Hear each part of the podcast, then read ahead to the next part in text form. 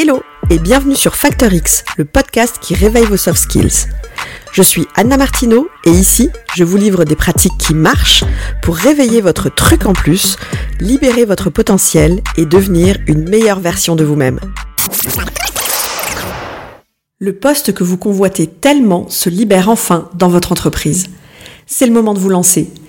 Vous avez de l'expérience dans le domaine et vous pensez être qualifié pour le job. Sauf que, eh bien, au lieu de postuler directement, vous commencez à douter de vous, de vos compétences. Vous vous comparez aux autres. Vous vous dites que eux, c'est sûr, ils ont beaucoup plus de chances que vous. Et vous laissez passer l'occasion.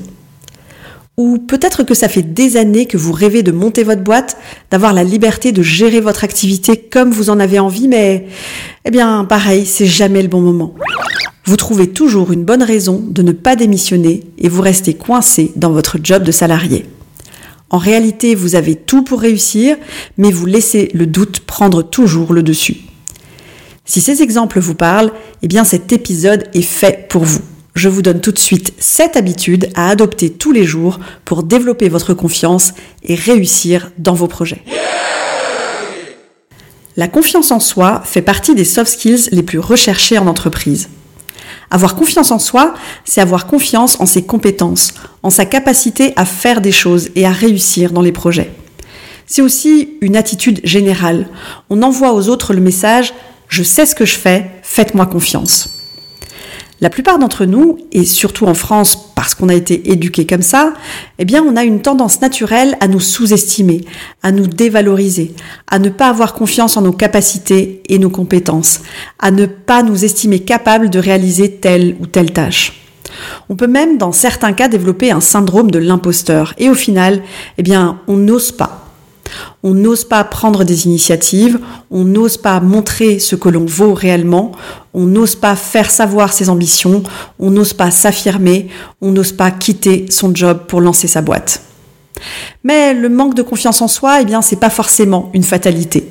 En adoptant les bonnes habitudes au quotidien, vous allez renforcer jour après jour votre assurance. Ça va vous aider à vous affirmer et oser enfin être qui vous êtes vraiment et faire ce que vous avez envie de faire. La première habitude à prendre pour développer votre confiance en vous, c'est de bien vous connaître. Dit comme ça, ça peut paraître un peu bizarre, je sais, et en fait, bien se connaître, eh bien, ça nécessite un vrai travail d'introspection qu'on fait pas forcément toujours, tout simplement parce qu'on nous a pas appris à le faire. L'idée, c'est de prendre conscience au-delà de vos faiblesses, parce que ça, en général, on va se l'avouer, eh on connaît bien, c'est de prendre conscience, je disais, de vos forces pour pouvoir vous appuyer dessus. C'est ce travail sur nos forces qu'on nous a pas appris à faire en France et c'est bien dommage. Bien se connaître, c'est aussi clarifier quelles sont les valeurs profondes qui vous animent, ce qui est important pour vous, ce que vous êtes prêt à accepter ou pas au travail. En ce qui me concerne, par exemple, eh bien, je sais que j'ai vraiment besoin de liberté et d'une grande autonomie au quotidien. Aujourd'hui, je pourrais plus accepter un poste qui me donne pas cette liberté de faire les choses comme je l'entends et de m'organiser comme j'en ai envie. Par rapport à ce point, eh bien, il y a plein de moyens pour vous de connaître vos valeurs et vos besoins, et notamment des outils que j'utilise en ce qui me concerne pour mes clients. C'est euh, le premier, l'évaluation du style de personnalité DISC, ou encore d'évaluer quel est votre quotient émotionnel. L'un et l'autre, ce sont de bonnes bases pour vous, pour comprendre pourquoi vous fonctionnez de telle ou telle manière, pour clarifier aussi quels sont vos besoins. Pour ceux que ça intéresse, je vous mets dans les commentaires de l'épisode un lien vers ces outils. Ça va vous donner un rapport complet sur votre mode de fonctionnement. La deuxième habitude, c'est de vous accepter comme vous êtes. Et ça, c'est pas inné. On voudrait tous, c'est vrai, être plus ceci, moins cela, on cherche la perfection.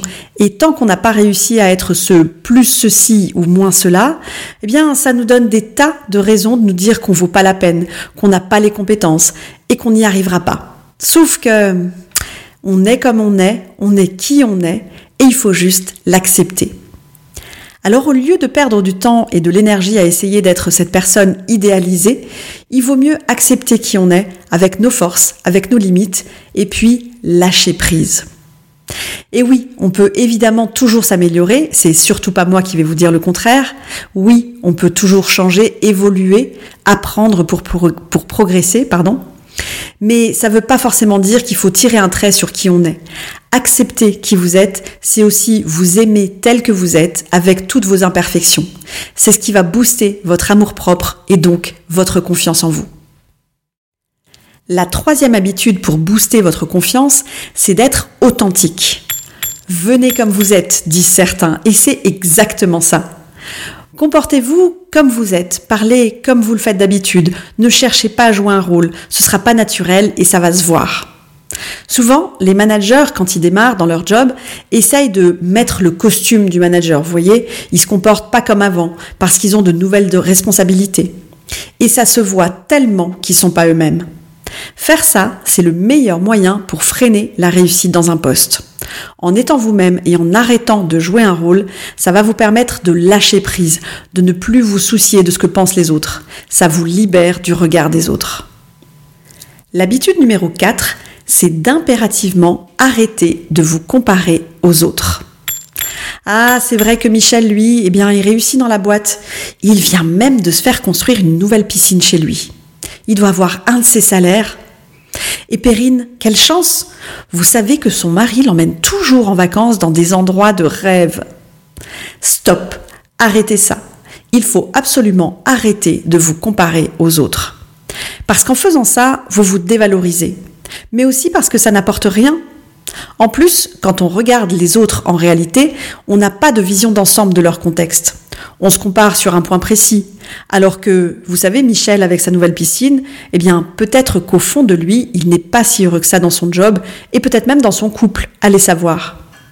Avec le temps, j'ai vraiment remarqué que la vie des autres n'est pas forcément mieux que la mienne. Alors plutôt que de vous concentrer votre énergie sur la vie idéalisée des autres, concentrez-vous sur la vôtre. Après tout, je vous assure, elle n'est pas si mal. La cinquième habitude, c'est de vous donner le droit à l'erreur. Et oui, vous aussi, vous êtes humain et donc faillible. Même les meilleurs experts font des erreurs. Se donner le droit à l'erreur, c'est accepter qu'on peut se tromper. C'est enlever cette énorme pression qu'on se met nous-mêmes sur nos épaules. Vous faites une erreur? Eh bien quoi? C'est pas la fin du monde. Quand ça arrive, eh bien corrigez ça et apprenez de vos erreurs. Comment les gens qui réussissent en sont arrivés là d'après vous? Eh bien tout simplement en tâtonnant au début, comme tout le monde, en faisant des erreurs, en apprenant et en les corrigeant. Les erreurs en réalité ne sont que des occasions d'apprendre et de progresser.